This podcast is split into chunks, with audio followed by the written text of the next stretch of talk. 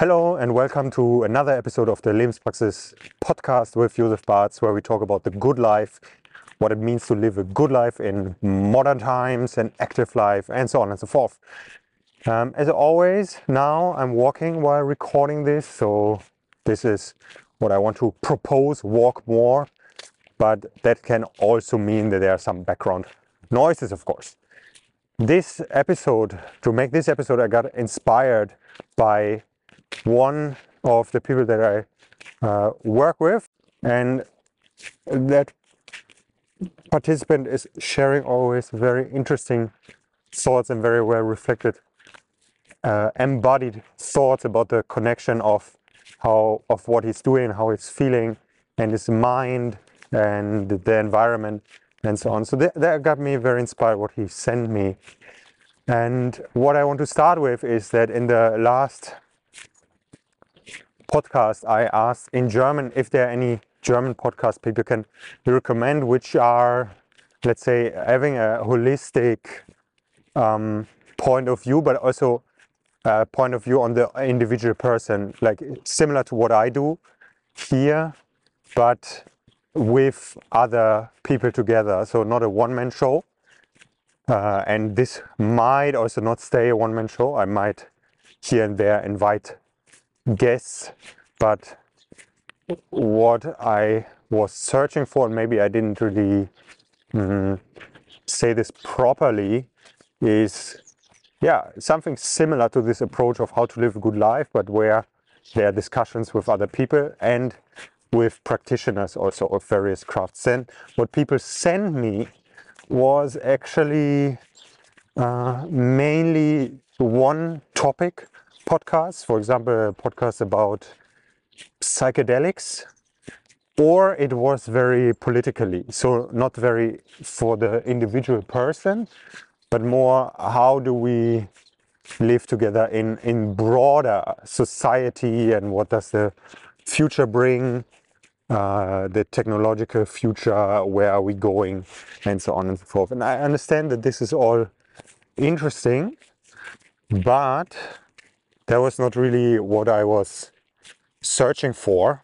And I actually think that there is some kind of problem with spending too much time with podcasts like this or with information like this and that that goes for the news reading news magazines or newspapers or listening to uh, or watching shows where there are all these uh, society things are discussed, and this is very modern at the moment, very current. And uh, recently, um, I was a little bit involved in a in, in, in a not really discussion, but in a small conversation about listening to podcasts. And one person in the conversation said, Yeah, it's very nice uh, to listen to various podcasts so you know what's going on in the world at the moment. And I thought to myself, I'm not so sure if that's so nice. Yeah, of course it's it's good to be informed about things happening and blah blah blah, but there are so many discussions in society at the moment where I feel like I'm not sure how much you as an individual person uh, how much sense it makes to involve yourself in that. Because very easily, I think people get a bit, lose a bit track of themselves in the broader picture. Let's say the big picture is swallowing the smaller individual picture, the microcosmos that we all are. And that's why I will definitely not spend time listening to political podcasts or yeah, this talkings about the future, at least not much, like maybe here and there, um, to get a feeling for what is discussed at the moment. But clearly for me, some people have involved themselves so much in thinking about society that the self has disappeared in this society, not necessarily their self, but the concept of the self has somewhat disappeared. And what I think is if you are very conscious about yourself, yeah, and if you are mm, strongly in this world, actually you can easily, in a sense, be a contributing positive factor in society. But I also understand that that's not everyone's feeling. Yeah. And I understand this also from the responses that I get uh, to what I write sometimes, because maybe you notice already that my way of thinking goes very much towards doing and towards individual self-responsible doing also and i know that's not everyone's piece of of piece of cake. That's not everyone's taste. Hmm, how do i say it? Yeah i know other people are much more prone to um, having broader organizations fix things and having uh, the state intervene and deciding and who is allowed to do what and so on and so forth. Uh, like emotionally, that's not something I'm very connected to, I have to say. Yeah. So the reason why I'm talking about this and uh, the connection to my or uh, to the participant, to my fellow practitioner of the Lebenspraxis, is that he also stated it very clearly that if you get pulled outside of yourself in a sense, then it can drain a lot of energy and it can drain a lot of your doing energy. And I would usually call this the creative energy. Yeah. So with creative energy, I mean this yeah, energy where you where you create, where you learn, where you open, where you change, where you give also where you're able to receive properly this I, I just call creative energy. And he and he was saying that uh, the constant reachability because he's leading a business yeah he's a business owner and the constant availability that this often that often comes with with owning a business is something that is very tricky. And it's something I have talked about before uh, several times. This connectivity that we have is very nice, no? It has a lot of positive effects, but the negative effects it has is if your mind gets dispersed.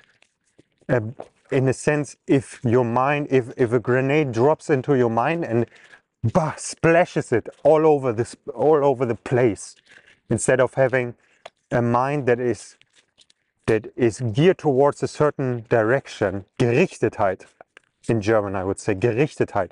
So you, you're facing one direction and you're going there. And this is in relation to the wide angle vision. The wide angle vision, the being and the now. And then the Gerichtetheit, where you go forward into one direction. And the thing is that, in a sense, the digital connectivity can be neither nor. Yeah, it can uh, put us into some sort of a, a lim, limbo. Limbo is called limbo limbus, like this uh, this area where it's not decided what's happening after death. Yeah, uh, in the Greek mythology. So this is also how many people feel when inhibitions clutter up in their mind and this is something I talked about in the last episode. No, moving forward, how can we get rid of inhibitions and the connective, the connectedness with your own strength is something that can help you get rid of such inhibitions. So we notice as a community of practitioners, we notice that things like movement obviously helps to lower inhibitions, especially things like strength training or endurance, like things where you uh, where you sweat also, but movement in general actually helps. Some is of course more calming down and some creates a different energy, but in general is something that also helps you to take the a next step after. Yeah, and in my video about the how, uh, why I deleted my Instagram Facebook account, I also mentioned that I actually did this directly after a morning routine that was strength training. In, in this morning routine, the epiphany came. Okay, now I can uh, delete my Instagram account. Now the, there's no inhibition here. Boom, I am in this physical feeling. I just do it, and then I did it. Yeah, and another thing, for example, is fasting. And uh, me and two other practitioners fasted before Christmas for four days, and we all reported that on day three we felt inhibitionless. We felt there's much less inhibition for doing. Yeah, we felt we can just go forward. And this, I think, is very much also because of the of the inner strength that is pouring out from this and of the connectedness with yourself. And what comes also up here as a word is immediacy. So what is actually in front of you. And that is obviously something through connectivity with people that are not there and through a digital world of things that are in a sense not really there because they cannot be touched. But they're just there in the mind and the mind is uh, a, like a whole cosmos. But this is creating some sort of problems with our with our attention, with our focus, with all these things. And to be able to ground ourselves again in reality is very powerful. And that's why I feel actually I get into a, a next next uh, in my coaching I get into a next connection with movement. Because when I started with movement it how do I describe? Somewhat it was different. Like I was interested a lot and I'm still in a sense interested in it uh, into being able to move yeah well in all sorts of situations and being strong and all this stuff. But now when i work with people what i feel is also a very important part of what i do is this this connectedness with yourself. Maybe you can use the word embodiment but this groundedness in reality that movement creates that just being physically there and that's also why I heavily encourage things like crafting or art, making music, drawing, uh, creating things from wood. Yeah, all this stuff is grounding ourselves again in reality. And this, you can say, is working in. This is a, a, a term, I think it's from Paul Chek, instead of always thinking about working out, working in things that draw energy to you. And here's a very interesting thing that there, on the one hand, there are stressors like fasting, cold, this stuff that on the one hand is it has some danger to it. Like if you would do it too long, it wouldn't be good. Like same with movement. Yeah, you cannot move unlimited in that sense. You cannot fast unlimited. You cannot be in the cold unlimited. So it's a stressor, but a stressor that then creates, if it it's done properly, a positive outcome. Uh, and on the other hand, there are things that are in that sense, you, you could say they're also a stressor, but it's much more evident that they are working, working in this relaxation, all sorts of relaxation things, or meditation, uh, or meeting good friends and all this stuff. And now I want to mention the concept of discipline or, and motivation also. So, okay, maybe you've seen a picture like this, things like this float around in the internet that you can have motivation, but motivation is yeah, back and forth. You cannot count on motivation. So it's not good to rely on motivation. It's much better to rely on discipline, yeah, to just decide, okay, I'm doing this. And then you do it and you do it every day and blah, blah, blah. Somewhat, I feel there is a foolishness in this. And I'm not sure if I can describe it properly what my problem with this is, but maybe as a picture, I have heard several times from people saying things like, especially now in the last year, and especially that are working uh, as business owners that are entrepreneurial, entrepreneurial, that they push themselves through in a disciplined way, but they also, what also happened on the other hand, is that they became very mechanical, very mechanical in their doing, uh, very robotic, and actually losing the connection to what they are doing, losing the love for what they are doing. And I wonder if discipline is the right concept here. But I'm also lacking a proper word for a proper approach. But I think what should be searched for is an embodied approach where the meaning of what you're doing is clear for you, where you feel grounded in reality and you feel, and that's important, very connected to what you're doing.